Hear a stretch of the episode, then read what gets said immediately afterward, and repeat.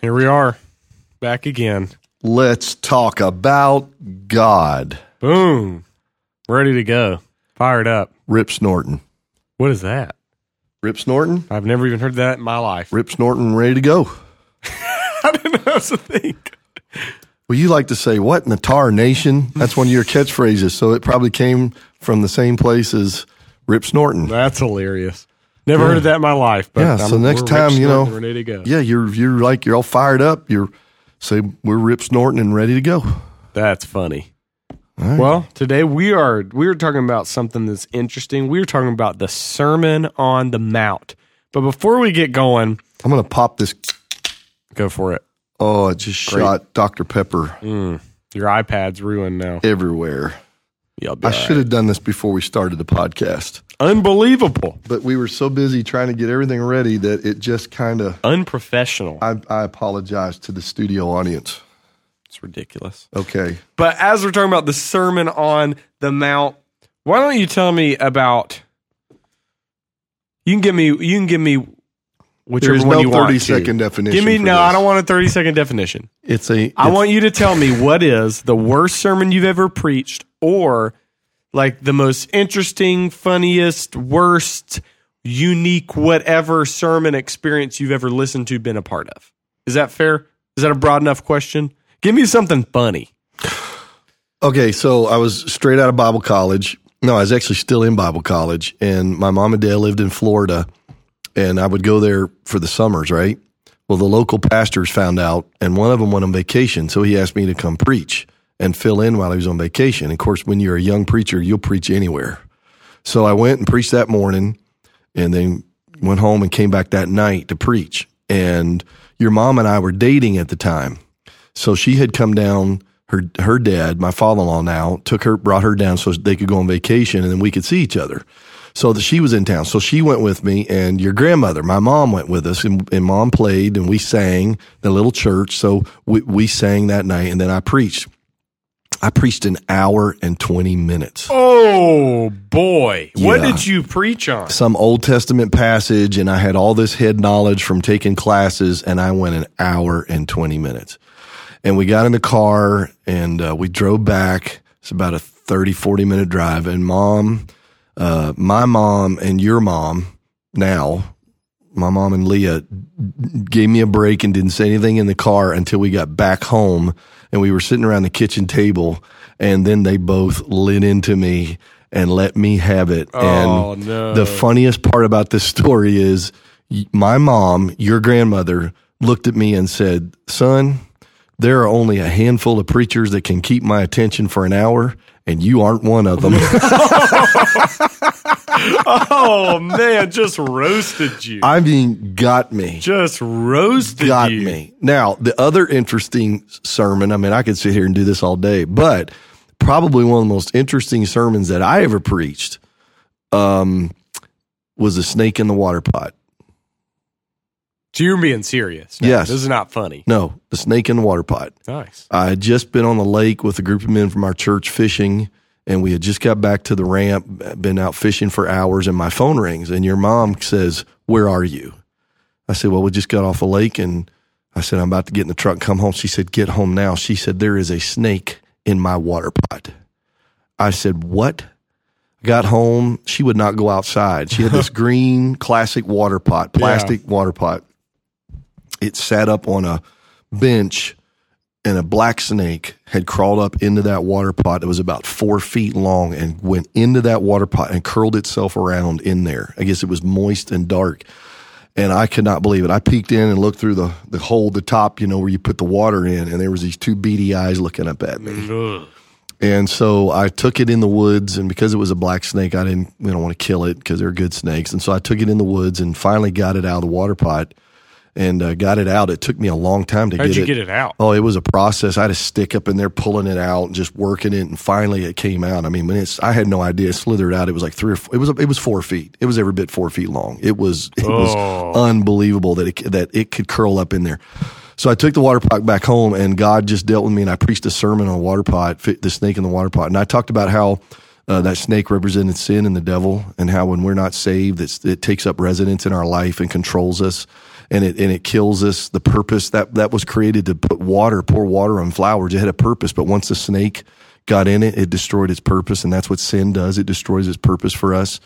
But Jesus came to deliver us, to get the snake out of the water pot, and to set us free, so that we could find our purpose once again. And I I preached that message, and um, I, I got uh, you know, you get reviews from your people, and I guess I probably got more com- comments and compliments on that sermon than probably any other I've, in 21 years of pastoring here Wow. was on that message. And somebody said to me, they said, "Why didn't you just leave it in the woods and go buy another one?" I said, "It's my water pot." I said, "I wasn't going to let that snake have our water pot. It Yeah. belonged to me. He was coming out." And I was going to keep it and take it back home because it was mine. And that's how I finished the message. I said, You wonder why doesn't God just leave us in our sins and send us to hell? Because He loves us and He says to sin and the devil, You're not going to have that. Hmm. They belong to me. They're made in my image. I have a pur- purpose for them, and you're not going to take them. They're mine. I'm fighting for them. And I said, Jesus is fighting for you. That's good. So, how's that? That's real good. All right, that's a good podcast, y'all. Bye. Oh, no, we're, We're not done. done. All right. Okay. All right. Oh man, hey, that's that's cool though. That's funny. The the the hour and twenty minutes. Yeah, don't ever do that. I can't say that I'd want to listen to that either. No offense. You're great though. You're great for thirty to forty. Well, thank you. When I went to um, my whole ministry's only been in two churches here, in a church called Praise Cathedral in Greer, and uh, the pastor there was Bobby Johnson. My first Sunday there, he let me preach, and the first thing he said to me was, "Son."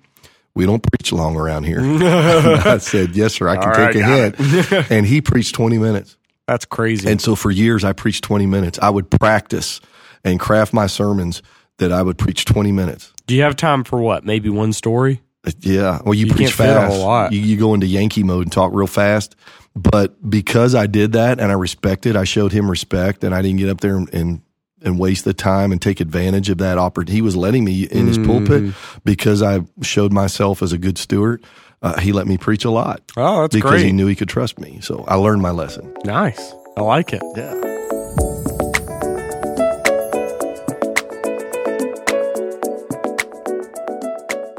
Well, today we're talking about not the funniest or worst sermon we've ever preached, but probably the greatest sermon ever written. If we want to call it a sermon, we're we're talking about the Sermon on the Mount. I'll give you a four second definition. It's the sermon that Jesus preached in Matthew five through seven. It's Boom. a, a mountain sermon. It's a mountain sermon.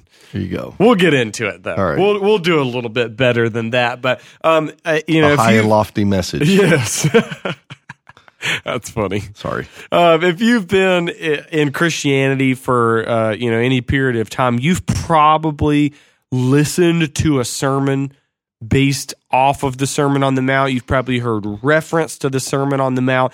Um, it's a pretty key section in the Bible.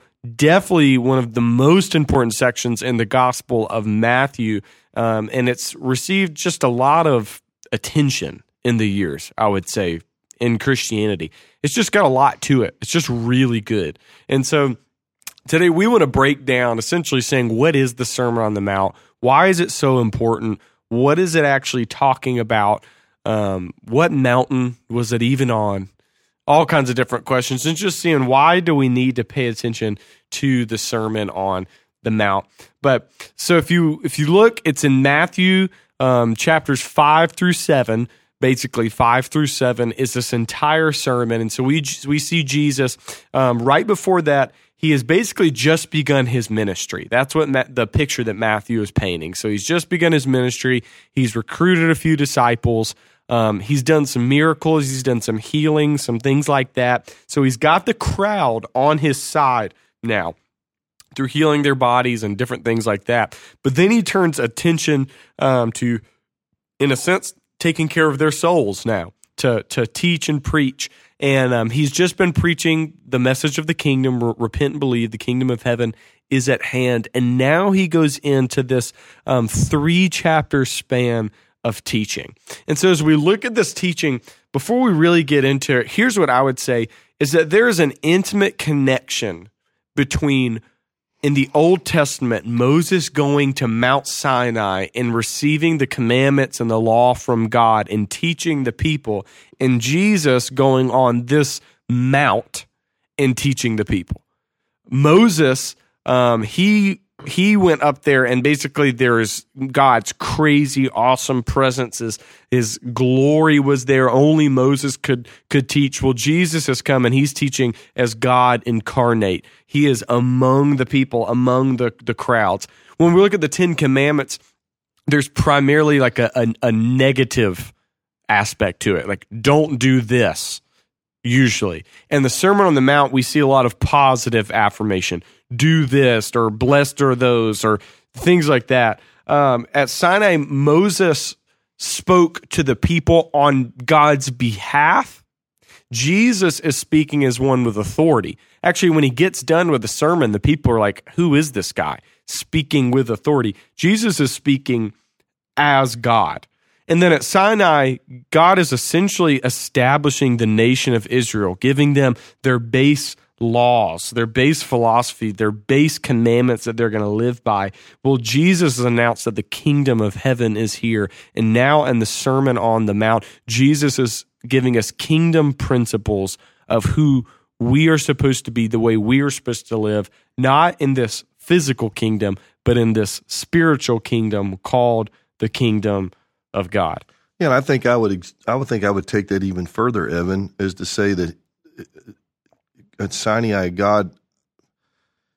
I mean, I mean, I don't even know if you'd really say he was establishing the nation of Israel. I think more he was establishing or committing to them the the precepts and the principles and even the purpose of the nation.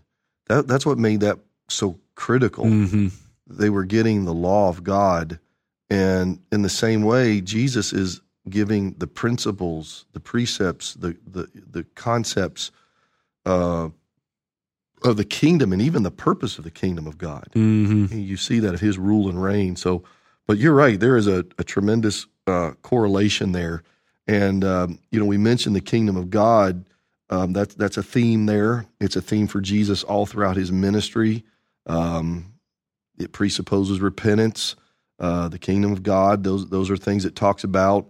Um, but I think that when you when it's all said and done, people say, "Well, what's it all about?" Uh, it's about the way of discipleship. It's about being a disciple. It's about being a follower of Jesus. Mm-hmm. If you just want to take Matthew five, six, seven, this Sermon on the Mount, why is it so critical? Why why would we give a podcast to it? Mm-hmm. Why would we encourage every person listening to make sure you read chapters five, six, and seven, and more than once? Is because it shows you in a pragmatic way how to be a true follower of Jesus Christ. I, I, don't know if you knew this, but did you know the, the Gospel of Matthew actually has five sections to it? Five prominent like discourses, sections. basically. Yeah, it's called the fivefold gospel. Yeah. And I'll show you this. It's uh, if you go to so we're going to skip chapter five through seven. I'll come mm-hmm. back to it. But chapters chapter ten, verse five through forty two talks about Jesus' mission. Mission. Mm-hmm uh, chapter 13, 3 through 52 talks about the kingdom. The parables of the kingdom. The parables. Chapter 18, 3 through 35 talks about the church. Mm-hmm. Uh, chapter 23 through chapter 25, verse 46, talks about his coming. So you've got his kingdom, his church, his coming, his mission, but the Sermon on the Mount talks about his righteousness. Mm. How do you be how, how can you be right before God? If you want to be part of the mission, if you want to be in his kingdom, if you want to be a member of his church, if you want to be uh, there ready when he's coming. Yeah. He starts with this. The first the first discourse is how to live righteously. The key yeah. the key verse of um, the Sermon on the Mount, uh, and I, I, I could look it up and, and tell you, but it's Matthew. I think it's Matthew chapter six. Do you mind if I just look real quick instead yeah, of me guessing it. at it? I could tell you what it is, but let me just let me let me just tell you what it is. Um, uh, I'm looking. I'm looking. I'm looking. Uh, we need a sponsor. I throw an ad in here. We need a sponsor right now. Um, well, I'm having trouble finding it, but I'll, I'll, I'll find it here in a minute. Oh, okay, here it is. It's chapter five, verse 20. Mm-hmm. That's the key, the key verse. So, you know, a lot of times we're like, is there a key verse? Jesus said in chapter 5, verse 20, For I say to you that unless your righteousness exceeds the righteousness of the scribes and the Pharisees, yeah. you will by no means enter the kingdom of heaven. Mm. So all they had was the quote unquote righteousness that was being taught to them by the religious leaders of the day, i.e., scribes and Pharisees. And it was law, law, law, even legalism. Yeah. Keep do this, do that. It was a law. It was a it was a religion of works. It's very man made too. It's not just obey the Bible, it's obey what we say. Right. And so it was burdensome and it was not of God. And it was a righteous, you're righteous if you do all the right things according to us. Yeah. And he said, you, your righteousness has to exceed that. Hmm. And I'm going to, in this sermon, this message, show you how you can exceed that righteousness and walk at a level of true, truly living right, truly living in obedience to God, living a life that's actually holy and acceptable to God, where you're actually not meeting man's standards, but I'm going to show you how to meet God's standards. That's good. Yeah. So Is there a reason you think, um, just kind of off the top of your head, why Matthew includes this as Jesus' first teaching? Because as the author of his own letter, you know, he could have shifted them around. He could have done the end times first and then speaking about the parables of the kingdom second. Why does Matthew, under obviously the inspiration of the Holy Spirit, say Jesus has just started his ministry? We just know of some general healings. Now, the first thing I want my readers to see is this Sermon on the Mount. Why do you think the contents are so key for us to read first before we get to the other things? Well, I may be ignorant, but I think the very obvious answer is is chronologically because I think he wrote chronologically, did he not? Sort of, it was chronological. Most of the gospel writers are. There's a general chronology there, but uh, Yeah. he could have mixed it around, I guess. If he wanted to make a theological point, Well- he could have mixed it around if he wanted. I think I referenced it earlier in those five discourses that, and I, and so I'll repeat myself. For for y- you can't enter the kingdom unless you understand what it takes to be a member of the kingdom. yeah. Okay, it's the job description. You can't be in the church unless you know how to behave like somebody that's in the church. Um, you're not going to go to heaven and be ready when he comes unless you act like this. Yeah. So I think this is foundational, yeah. and so I think that's why it, it's first. It's almost kind of presenting the fruit of the root. You know Yeah. what I mean? Here's how you know. Here's how you know you're actually in the church. You're in my kingdom. Right. You look like this. You represent this. Um, he's kind of giving us laying the groundwork there, Yep. which I think is really good. Yeah. Well, here, why don't we do this? Why don't we just sort of break down the Sermon on the Mount and walk through each major section? We don't have to go through every single passage, and we, we don't have time for that. That No, could go on for that's- that's not our hours goal upon today. hours. But Yeah. why don't we go through each section and kind of talk about what is what is Jesus saying, and see if maybe we can even make some sense about how all of these different sections work together. Um, there's all kinds of different ideas ab- about how the Sermon on the Mount is broken down. Um, I did this myself, and I tried to give a really, really general view. So if you disagree on maybe how Matthew broke this down or how we can how we can break this down, feel free to correct me. Um, but it kind of starts out with chapter five, verses one through fourteen, and this is sort of the the the nature of the of a disciple or the attitude of a disciple, the disposition of a disciple in a way. And so we see Jesus giving the Beatitudes, the blessed are you if. That's kind of what Beatitude means, blessing. And then we see Jesus talk about salt and light. So as Jesus begins this, um, the, especially with the Beatitudes, it seems really, really backwards. So Jesus starts off by saying, okay, here are the people that are blessed that are going to enter into the kingdom of God. Here's here's what they're going to look like. And then Jesus doesn't say, "Blessed are the rich." Jesus doesn't say, "Blessed are the influential." He doesn't say, you know, "Blessed are the you name it." He definitely didn't say, "Blessed are the Pharisees." Jesus starts off with, "Blessed are the poor in spirit." He said, "Blessed are the meek." Blessed are those who are persecuted for my name. You know, blessed are those who mourn.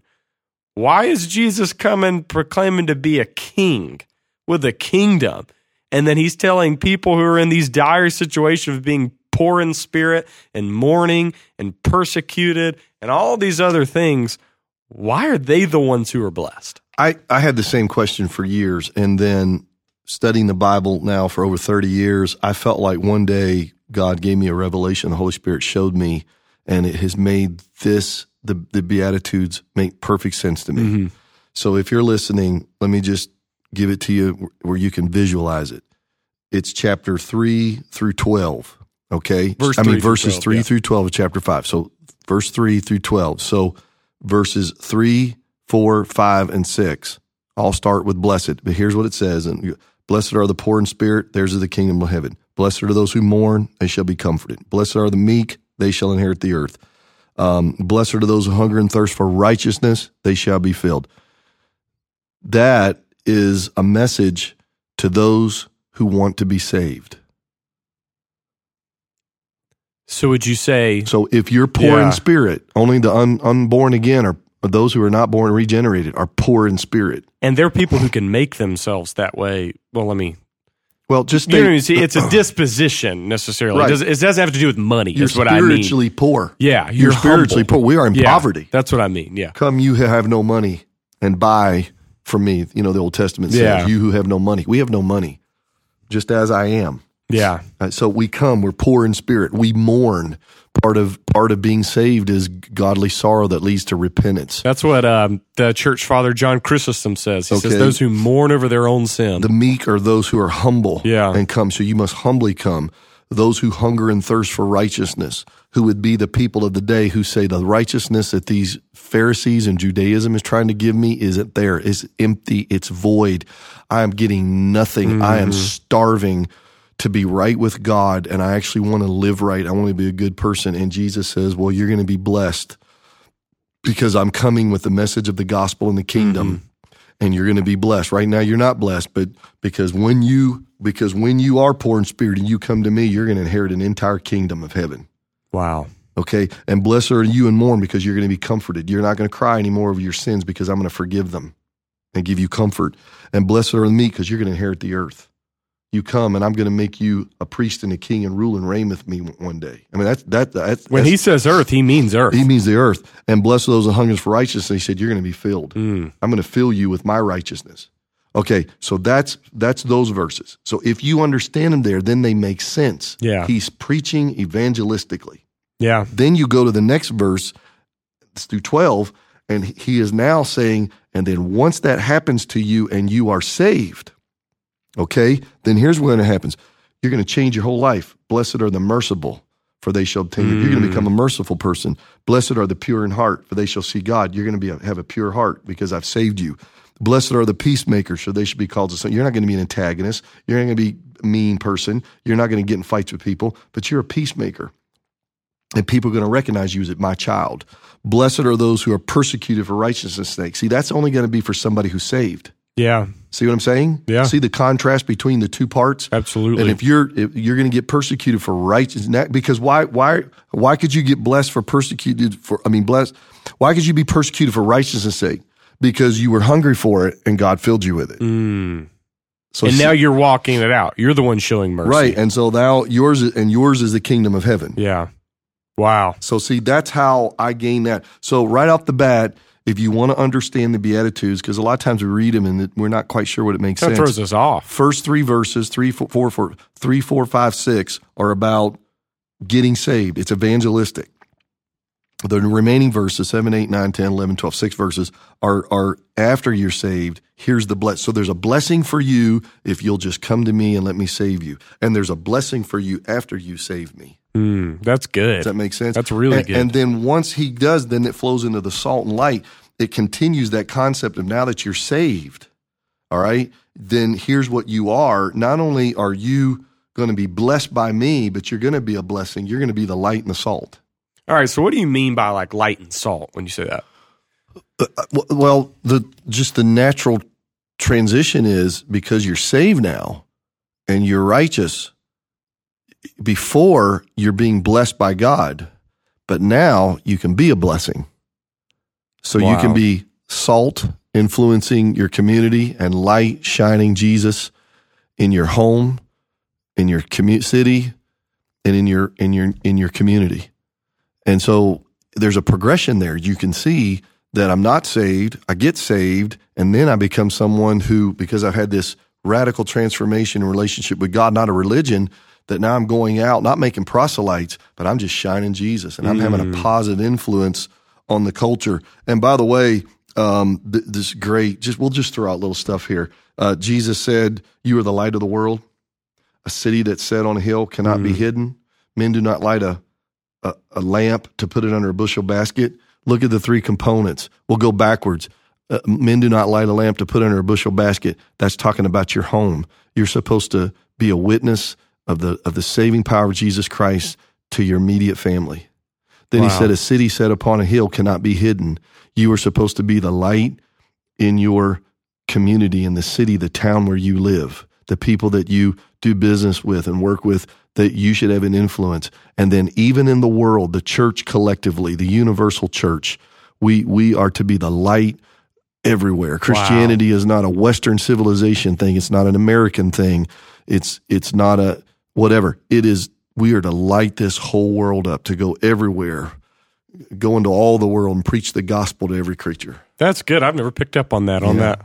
Wow, that's really good. Thanks. So we can see as Jesus is is introducing this message, he's got a natural outlook on things, and I would even say that as we continue to uh, compare this to Moses, well, what does God want the Israelites to do way back then? He gives them this law, makes them a kingdom of priests, and wants them to be holy. And he specifically puts their nations where they're physically surrounded by all of these idolatrous nations. Why?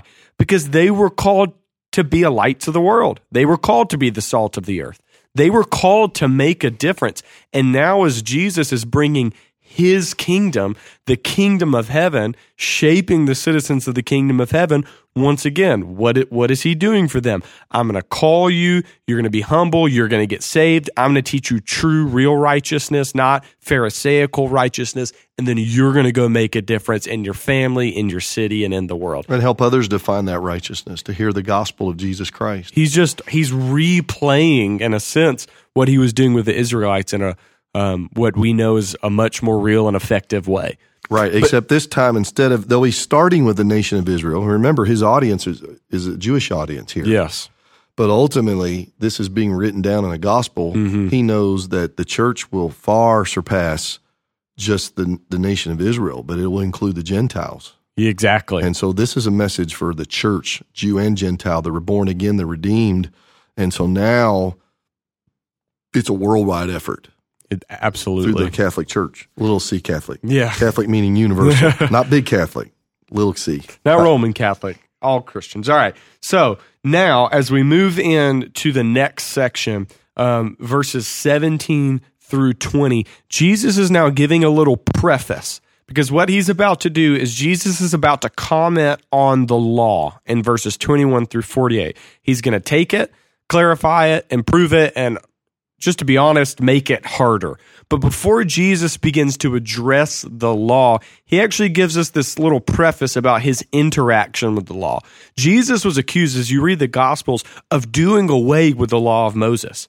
That was one of the things that they lied about. They said Jesus wants to get rid of the law of Moses. He wants to teach people to disobey the law. He's saying that the law is bad. Uh, he, he- he's got all of these accusations, accusations, not accusations, that's not a real word. He's got all these accusations against him, and he, he knows that he will as he continues on with his ministry. So Jesus makes this little comment before he deals with the law about what he came to do. You've got your Bible open. Would you just read that, those three verses, 17 through 20? And then let's talk about, before we get into it, what's Jesus' relationship with the law? So he said, Do not think that I came to destroy the law of the prophets. I did not come to destroy, but to fulfill. Mm. So he's wanting to make certain because he would be accused of abrogating the law and the prophets, that he would be ignoring them and that he would be teaching people, you don't have to keep the law. Well, of course, the religious leaders of the day are going to mm-hmm. use that against him. And so he's trying to argue, I'm not coming to destroy the law, but rather I'm going to fulfill the law because the law finds its fulfillment in him. Absolutely. And so, so he say that's why he said, "For assuredly I say to you, till heaven and earth pass away, one jot or one tittle will by no means pass from the law till all is fulfilled." And if you're wondering that, I'm sorry, hold on, jot and tittle. We Um, got, jot- that's what I'm laughing. all right, this actually is a word that some people have you ever heard the word iota? Yes. Like not one iota. People say, "Well, that's the Greek word for jot. It's iota." Like imagine like the little dot when you're writing an I, that tiny little dot when you make the Well, lowercase that's actually I. the smallest letter. yeah. And then a tittle is what you're talking about. The tittle is the smallest stroke in a Hebrew letter. That's I'm sorry, jot and tittle. You John gotta Tittle. laugh at that. That's Yeah. funny. So right, continue but what he's trying to say is there's nothing in God's law. If God said it, it's going to happen. So he says um, he's trying to use extremisms. And Jesus was great at that, by the Mm-hmm. Yeah, way. he was. And he swallow a swallow a camel and Cut your hand off, tear Yeah, your eye out. You know, why why do you look at the plank that is in your own eye? Mm-hmm. And, you know, whatever. So he does these extremisms to make his point, and his point is the law is going to come to pass. So I'm here to fulfill it, and even to even then to uh, uh, like give force to this, he says, "Whoever therefore breaks one of the least of these commandments." And teaches men so shall be called least in the kingdom of heaven, but whoever does and teaches them, he shall be called great in the kingdom of heaven. So now he's merging the law with his kingdom. So you see that now, before he's just talking about the law, but all of a sudden he's merging. So he's saying in the kingdom of God, you're going to actually have to teach the law. The law's not, yeah, we're not getting rid of the law. We're Right. incorporating it into the kingdom. But what he was talking about was not the ceremonial law. He wasn't talking about the civil law. He was talking about the moral law.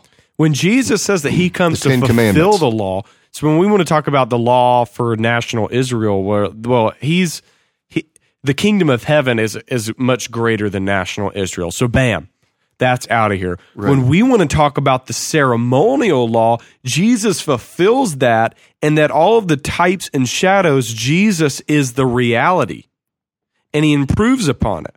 So when we want to talk about the day of atonement, like we talked about in the, last, last episode, episode, on the yeah. priesthood of Jesus, well, he is our high priest, the final and better one. He is our sacrifice, the final and better one. He is our Passover sacrifice, the final and better one. Jesus is doing all of these different things. Circumcision is is uh, improved upon through baptism. We are baptized in water now, not through circumcision. That's how we enter the family of God. All of these different things. Jesus is coming to fulfill the ceremonial law. He fulfills the ceremonial law. And in their reality. In reality. So there's no need for it anymore. Exactly. But this next verse says the commandments.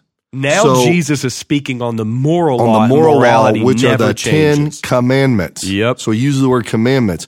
So you don't have to keep all this ceremony law anymore. I'm going to fulfill it. Mm-hmm. Its purpose was to to point to me till I've come. Well, I'm here. Exactly. So it's fulfilled. We don't need, but over here, the moral law, the Ten Commandments, it, it's it will, it's always been wrong to murder. Murder. It's wrong to murder, and it will always be wrong to murder. Always has Yeah. been, will be, is now. All Ten Commandments has been, is, and will be. Okay, and so then that then it gets to that verse twenty. For I say to you that unless your righteousness exceeds the righteousness of the scribes and Pharisees, you'll by no means enter in the kingdom of heaven. Can I take a pause here? Yeah. When we when we say that unless our righteousness exceeds that of the scribes and Pharisees, you can't enter the kingdom of heaven. Let's make a clarification here. I've heard teaching in the past, and I believe this gets its its origin in in Lutheranism in Martin Luther that even as we go through the Sermon on the Mount, we're supposed to look at it in a way of we'll never be as good as the scribes and Pharisees. They had the whole Old Testament memorized. They never messed up. Uh, there's no way we could ever do any of these things. Jesus is trying to show us that it's impossible to fulfill the law. So we just look to him to do it for us.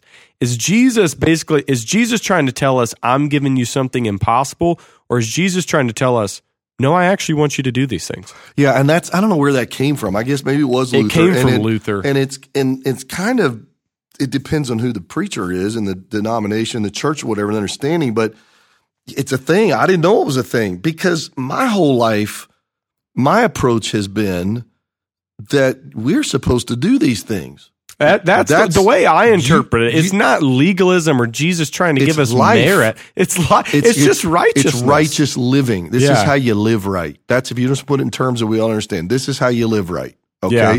And you you should do these things, but further than that, you can do these things. Yeah. And and what Jesus is saying is they're not going to get this here because he doesn't go into this, but Paul explains this. If I fulfill the law, okay, and Jesus kept all the 10 commandments, then if the Jesus that did all that, I get saved and Jesus lives in me through his Holy Spirit, then I can live right because I'm too. in Christ and I have the power of the Holy Spirit inside of me that I can say no to sin and I can say yes to God and I can say no to what's wrong and I can make a decision to do what's right. And so And here's what Jesus they and we didn't have that under. Judaism. We're also not saying that if that Jesus is saying, okay, if you fail one time at these, boom, you're in you're in hell. No. Game's over. Jesus isn't presenting that to us. He's No. telling us, do these things. I'm going to empower you to do these things. And we've got to interpret scripture with scripture. As we look at the rest of scripture, of course, you're going to fail. You ask for forgiveness and you continue to grow in sanctification. But Jesus is not basically saying, give up. You'll never be able to do Yeah, this. because in this same Sermon on the Mount, he said, "Forgive people their trespasses, Yep. because if you don't, your Father in heaven won't forgive yours." So the implication is, but You'll he's see. because he said, "But if you do forgive men, then God will forgive." So the implication is that God will forgive you of your sins and save you, and then after, you know, then as you go through life, there'll Yep. be times when you make wrong decisions and you sin. God will forgive you again if you come humbly and pray and ask for forgiveness. So yeah, this this this, This is, is the real. standard. Matter Yeah. of fact, he raises the standard because all through here he says, "You heard that it was written, but I say unto you." Well, take us through those. There's six things essentially that Jesus does, and so what Jesus does here is you're right. He takes these these uh, these moral principles that he had laid out in the Old Testament. He actually takes it, he clarifies it, he shows us its true intent, and in doing so, he actually makes it harder in every situation. I wouldn't say that. I, I don't know if You don't think it's harder? Uh, well, I don't say harder is the right word. I think it's about clarity.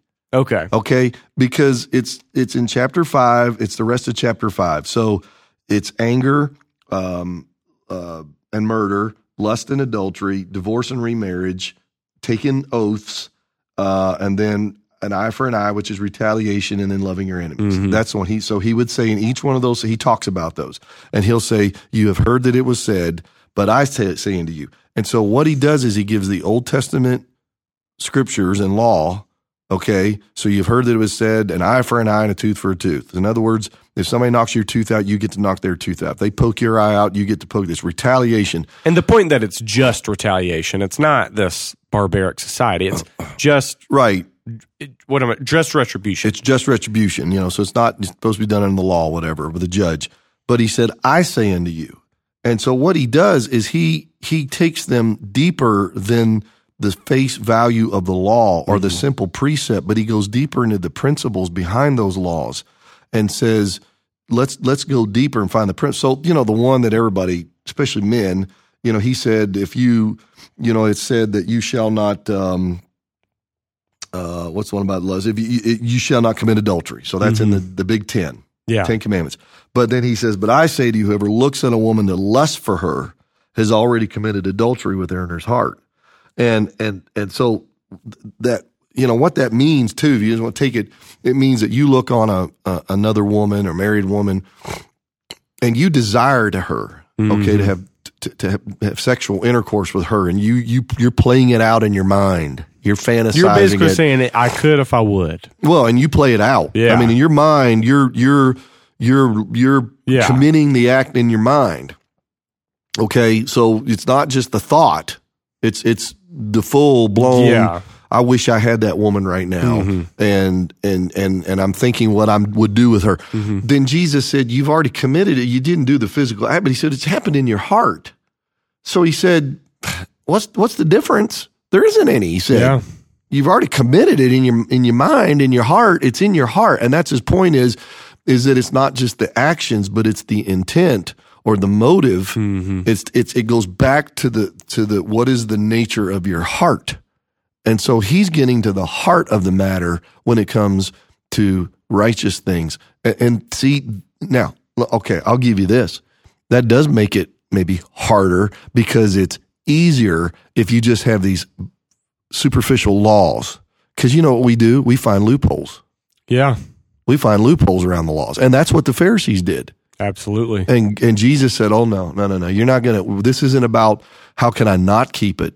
When you get saved and you get right with God, your heart's desire is how can I keep the law? How can I please God? I love Yeah. him and I want to please him and serve him and obey him. I think you get to the heart of it there is it brings it back into actually wanting to be righteous and like you said loving and obeying him it comes back to that relationship that when Jesus clarifies what he means he doesn't mean just figure out how to not break these laws and then find a loophole around it to satisfy your own sinful desires it means no I actually want to serve and obey Jesus to its fullest extent, which comes to my heart, my life, and what I think in private and do in private and everything else. It's not just how can I skirt around this and just not get judged. You know what I mean? It's it's far greater than Yeah, that. he he he is teaching something that the presupposition is that there will be a major radical character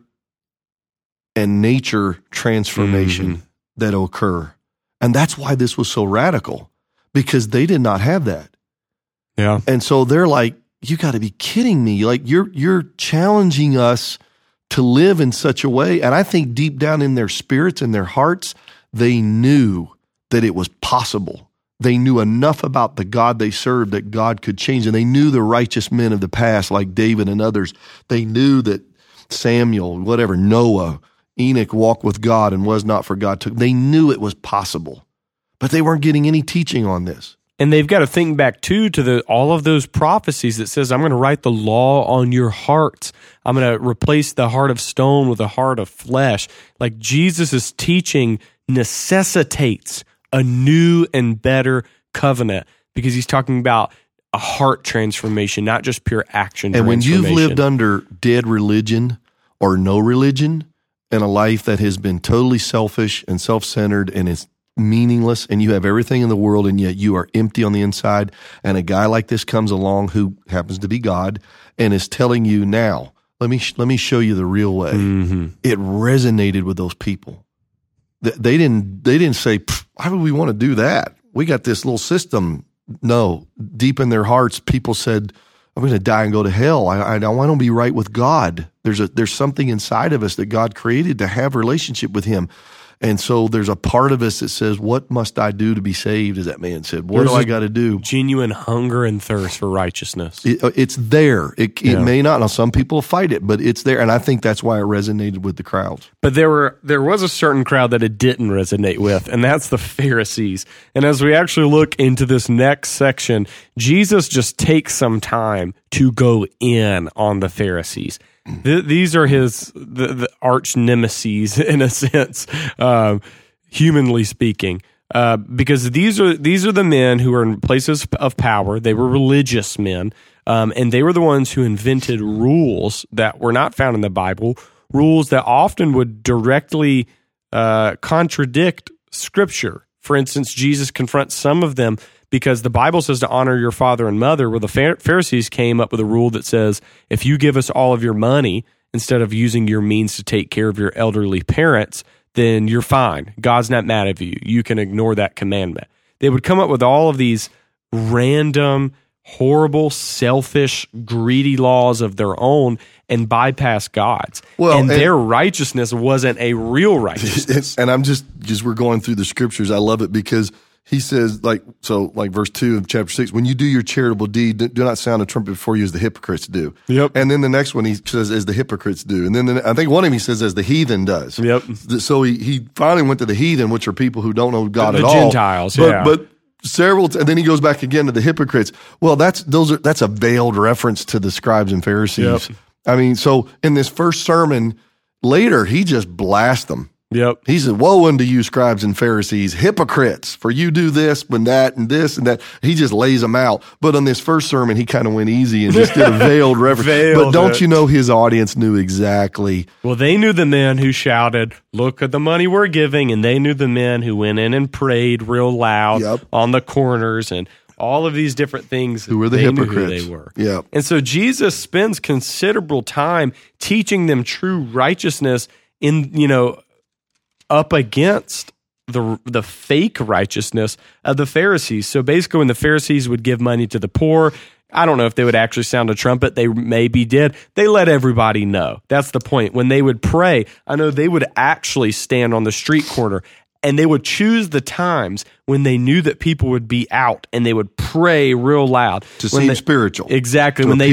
fasted, they would make themselves look tired and let people know that they fasted and they did it on regular days. They um, they cared about money so much that they were constantly trying to get money for people. They were very, very rich. And so that's why Jesus basically says, don't hoard up treasures here like they do. Hoard up treasures in heaven be righteous. And that even kind of transitioned into Jesus saying, Don't be anxious. If I take care of the animals, if I take care of the birds, don't hoard money to try to take care of yourself. Live for me and I'll provide what you need. And by the way, on a positive note, um, Jesus said, when you pray, when you do your charitable deeds or give money, when you fast, well, he said, when you do this, when you do this, when you do that, I guess that means he expects us to do those things. He sure does. So he expects you to pray. And he says, when you do it in secret, your father sees you. Right. He sees you and he sees you when you don't do it. So for all of Mm. our listeners, you need to be praying, you need to be giving, and you even need to be fasting Yeah, because God expects it. Those aren't just things that are options. exactly. Just thought I'd throw that in. there. That's good. That's really good. Give to the church and give give to those in need. yes. Specifically, that's that's what he was clowning on the Pharisees for doing. They were giving to the needy, and but they were doing it for all the wrong reasons. And so Jesus comes to give us true righteousness, which is doing good things to actually get close to God, to actually be just, to actually do it for the right reasons, and to rely on God. And then finally, um, tell me if you've got a better subheading for this. Tell me if you've got a better way of grouping this in your mind. Jesus kind of ends this sermon, uh, Matthew 7, verses 7 through 28. And I simply just called this New Kingdom principles. They're kind of, I don't want to call them one off, but they're maybe not as cohesive as Jesus addressing the law and the Pharisees. And he gives us a number of kingdom principles. Do you have a bit, maybe a better subtitle for that? For what we're about to talk no, about? I, I think you're right because um, I think he's, you know, he's like any pastor, or preacher. He's he's coming to the climax of his message. I think you you usually save the whatever it is you want to stay with the congregation. Mm-hmm. Usually that's your last point, that closing thing that you want to resonate, and usually with an application. And so he talks about not judging, and then he talks about um, prayer and persistent prayer, and then he talks about salvation, enter the narrow way. So there's kind of a gives us the golden rule. gives us an altar call, and then yeah, and then he gives the golden rule. Uh, I think he's just given the the things that uh, that I think he thinks are kind of the highlights Maybe uh, we could view it like this: Jesus before is, the sermon. has the sermon. preached his sermon, and maybe now it's all right. As you're acting this out, don't go judging other people because we're still none of us are perfect, and the Pharisees want to judge other people. As you're acting this out, and I've taught you the Lord's prayer. Um, here's also how you pray: pray full of faith, believing in my name. You're going to get it. As I've taught you to be righteous. Here's how we can sum it up: love your neighbor as yourself, doing to them as, as you would have them doing to you as you're living this out, there are going to be some false prophets that want to tear you along the way. As you're living this out, um, you know, it's a narrow way. So, you know, do this right. As you're living this out, trust that if you build your life on these words, if you live this out, you've built on a sure foundation. Maybe it's a closing It- way it of is. his sermon. It's a cl- and I love the way he closed it. You know, we, we were in in uh, you know I was growing up in Sunday school. We used to sing the wise man build his house upon the rock. No, we You did know, that too. you, you, you, you, you can't see me, but you know you take your fists and ball them up, and you stack Yeah. one on top of the other, back and forth, back and forth. And the rains came tumbling down, rains Yeah. came down, and the floods came. And so we would sing that, but so that helps you think about that sermon, the house on the sand, the house on the rock. But that's not; those are images. The, the words that Jesus say that the images are supposed to reinforce is whoever hears these sayings of mine and does them. And every preacher will tell you when they get finished preaching, their heart's desire and what they try to say is, now I've just spent 30 minutes, 35 minutes, whatever, giving you this powerful word of God. Now go do it. yeah. What are you going to do about it? What are you going to do about it? Yeah. You know, it's d- take them and do it. And if you don't do it, it's not going to be good for you. But if you'll do it, you're going to be blessed. And I think that's what Jesus was saying is, okay, I've, I've given you this powerful message. And if you don't do it, it's going to be detrimental. hmm Okay. But if you'll do it, you're going to find your life solid, built on the rock. It's going to be on God, and you're going to and you're going to stand, be able to stand through anything in life. So yeah, it it was a, just a classic. I mean, it's It's good. I mean, God can preach better than any of us. That's for sure. We know that's His word. I love it because I mean, if you're taking preaching principles, Jesus perfectly combined doctrine and action. So much so that he's able to look at you at the end and going, Are you going to do what I just told you? Yep. He wasn't stuffy professor up there giving you whatever. And then he wasn't just life coach out of nowhere, but Jesus interacted with the scriptures, interacted with real life, and then gave you something to do about it and then gave you a challenge. Uh, something every preacher can learn from. I was going to say, maybe we just close on that to say, first of all, if you're a preacher that's listening, make that the goal of your messages. Okay, read books on preaching and and have a good introduction. Preach the word. Throw in some illustrations, but always let it be about what thus says the Lord. Preach what mm-hmm. what God let God's work, because God's word is what changes people. Like you said, it's not the life applications, whatever. At the same time, I heard I took a class in my graduate when I was doing my graduate work on preaching, and and the you, the thing I took away from that, I mean, I took away so much, but this has stuck with me. My professor said there is never anything wrong with the message; it's always the messenger. Yep. You can preach on plumbing. You can preach on on eh, on screwing a a plate into the wall, you know, for a socket. Yeah. You can preach on anything, but if you get illustrations and stories and you can you can bring the audience into it, it you can do it. There Yeah. are ways to do it. There's nothing wrong with the message. It's the messenger. How do you deliver? And so there's nothing wrong with God's word, but make sure you preach God's word because there is today this this trend towards being like you said a life coach and if you can fake it you can make it and you know I make this a joke and and and and and you you know It's God just principles for a healthy life. God wants to bless you, and you have to be positive, and you know, don't don't be negative, and and all those things are true. But that you need to preach, "Thus saith the Lord," because the Word of God is what liberates us. And I've I heard a preacher, I can't remember who it was, but it was someone who taught them. They said they they'd listen to certain preachers and they'd go, mm, "He doesn't have a burden." That's Yeah. how they describe it. And it's every time you preach, preach with a burden. And Jesus very clearly is preaching with a burden. I mean, he's the Son of God, come to die for these people. He's no mere itinerant preacher. He created them. He was there. He is the I am. And so he's coming looking at his creation, um, you know, with a broken heart at the sinful state that they're in and with just a actual burden to see them understand true righteousness and You, you should preach with heart, preach Yeah. with passion, preach with feeling, uh, preach in your context, preach where the needs of your people are. But when it's all said and done, the only thing that will meet that need is preach the Word, and then at the end, say to them, "What are you going to do about it?" and challenge them. Um, always give them something to do too. give them something to do. Make sure you don't just give them. Make sure it's it's not ba- uh, unbalanced on either side. Make sure you always give them doctrine, give them good stuff, give them rich biblical theology. all make of it that. pragmatic. Give practical. something to yeah, do. here's what we do. This is how you flesh this out. Yep. Even the epistles uh, by Paul and Paul was They were structured that structured. way. He was the, he was it was very um, doctrinal, and then it was practical. If you look at Ephesians and Colossians, they're very, very similar both in content but in layout. It's like the first three chapters are just crazy doctrine. The last three are Practical. Are practical. Romans is the same way. It's wonderful. And I think that's what Jesus and that's what preachers should do. So make sure you do that. Give 'em- and and here's another thing is um, ask questions. Some people think the pastor or the preacher should have all the answers. M- My thing has always been preachers should ask all the questions. Yeah. Ask questions that make people uncomfortable. Ask ask questions that make people look in the depths of their soul and say, "Am I where I need to be? Am I doing what I'm supposed to doing?"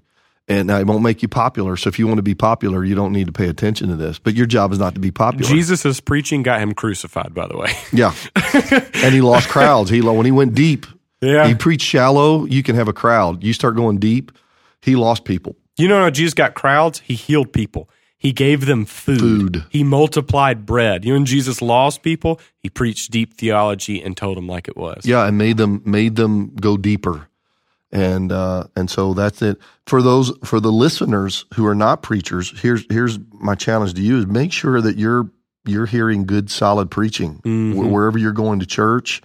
Um, you know, be in a church where the pastor, you know, he doesn't have to be the prince of preachers, okay? But but get in a church with a good, solid preaching, and you need that, by the way. Um, as a pastor of a local church, I thank God for podcasts. We do a podcast for all of our preaching, and I know the vast majority of people who listen to it are high praises people, but I know there are people outside the church who listen to it. But I don't ever want to take the place of their pastor. you need to hear that shepherd because that shepherd knows you. He knows your context. He knows what that church is going through, your community's going through. He knows what you need. And he may not be as good as some other, and I'm not going to name Most names. people aren't as good as you name it. but, You know yeah, you I mean? name it. but they're good. They're perfect for you. Yeah, they're may not be you. as good, but they're perfect for you because they love you and they're your shepherd. And you need to hear what they say. Okay, if you want to listen to other people, fine, but you need to hear what your shepherd has to say. And there's a reason. God's given you a local pastor because there are there are people with large ministries that are fantastic, but they don't know you. But your pastor knows you. Yeah, your he's your pastor knows when your family's struggling, when your community's struggling, when something's happened in your city or your town. Like he's there specifically for you. He's praying over you and uh, TV preachers, preachers on the internet may bring a good general word for the church, but your pastor gets you. I know a guy right now um that made the statement. He used to go to church um, every Sunday. I mean, for decades, and got a little burnt. Saw some things in the church, uh, and he just made a decision. He stays home on Sunday and watches a TV preacher or, or an internet preacher, and he says, "That's my church."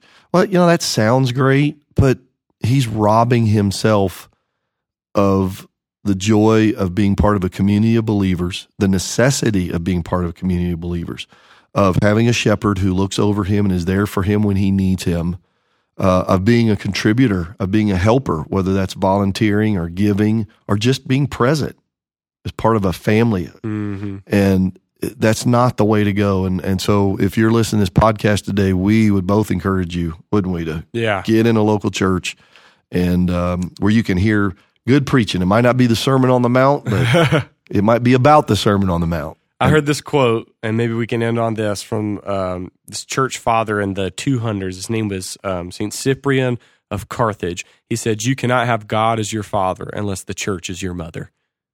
How beautiful is that? Yeah. You can't connect to God as your father unless the church is your mother. If you would break off from the church, if you want to uh, be not in union with the church, you, you want to break off or whatever, you can't do it. You've got to be connected to the church in some way, somehow. It's how God designed it. Because we are the body of Christ. You're a member of a Mhm. body, and the member of the body is connected to the body. Exactly. Good stuff. Cool. Well, look, we hope this helped you today. Go ahead and give us a rate and review online, especially through Apple Podcasts. That actually ex- gives us more exposure. Um, go ahead and share this. Share this on Facebook, Instagram. Send a text to somebody who needs it. Uh, whatever it is, share this so that we can just get the message and get good, faithful biblical teaching to as many people as possible.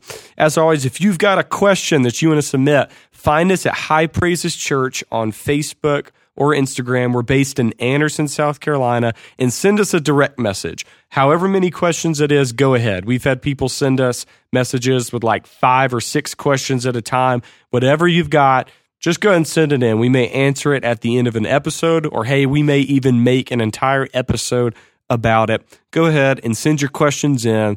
Um, and we will answer that when we can. Thank you for joining us today, and we'll see you in a couple of weeks.